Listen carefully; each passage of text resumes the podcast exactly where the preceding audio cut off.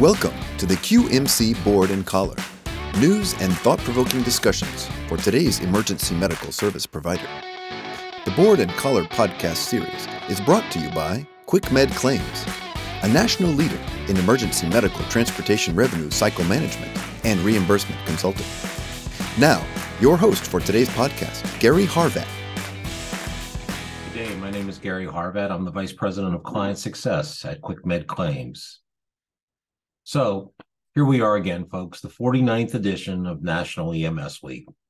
49 years ago, President Gerald Ford enacted this week where we say thank you to all of you who serve those suddenly stricken ill or injured, be it by ground or by air.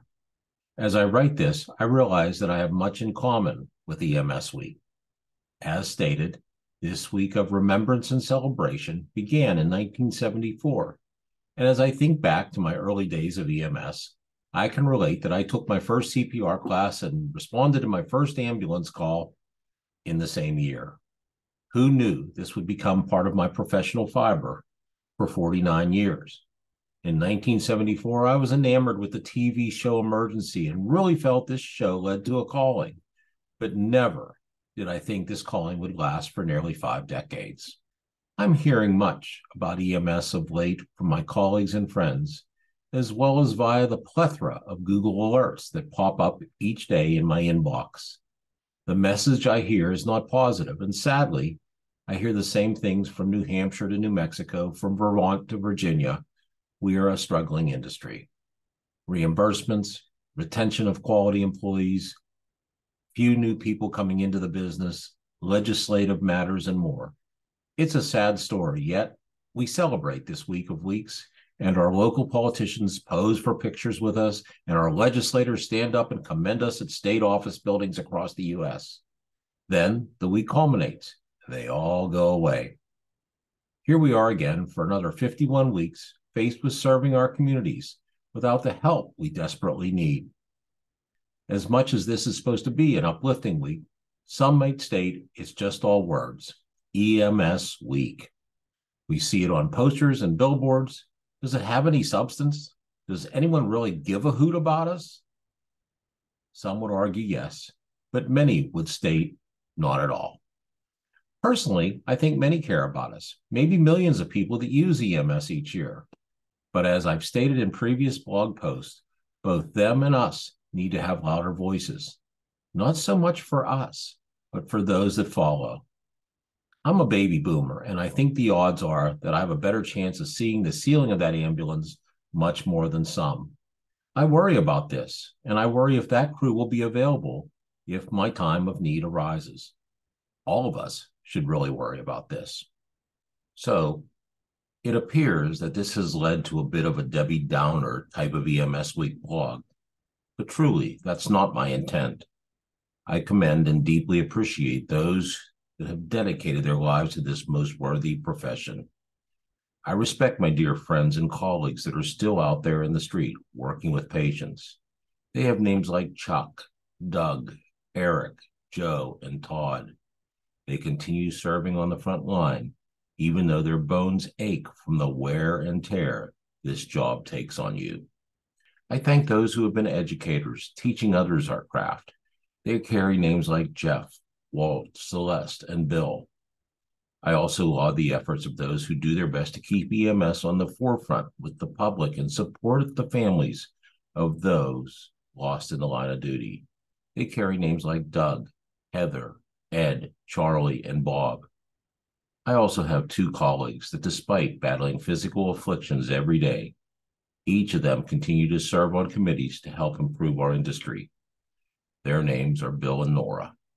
These people not only talk the talk, but also walk the walk. I'm honored to have known these names for decades, and I feel like my time in this profession has been validated when I am around them. In each community across the country, I'm certain you have similar people with different names who have the same deep level of dedication.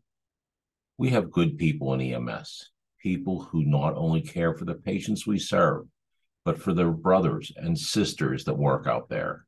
This EMS week is for them, and in my estimation, should always be for those who are so deeply dedicated.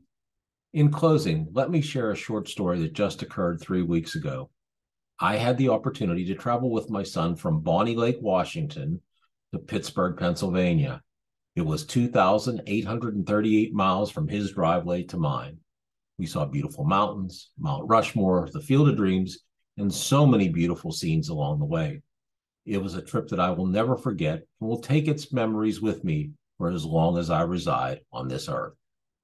While traveling through the great state of Iowa, we came through a small town and my eyes caught a couple of guys sitting in front of their fire department. The garage bay was open and I could see an ambulance inside.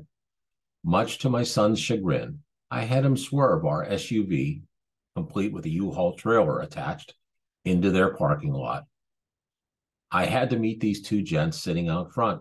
I just wanted to tell them that I gave a heck about them and appreciated what they do. I went over to them, introduced myself, and told them I wanted to thank them. They told me their ambulance service was dying. Their vehicle had nearly 200,000 miles. Their whole building was rusting away, and the next closest ambulance was 28 miles from them. But they said if the call comes, they will be there. This choked me up a bit. I let them know that their dedication to this industry is important, has meaning. I thanked them repeatedly. It was a three minute visit that resonated with me. So, despite the problems plaguing EMS, there are still hundreds of dedicated servants out there doing their duty shift in old ambulances and working from old buildings.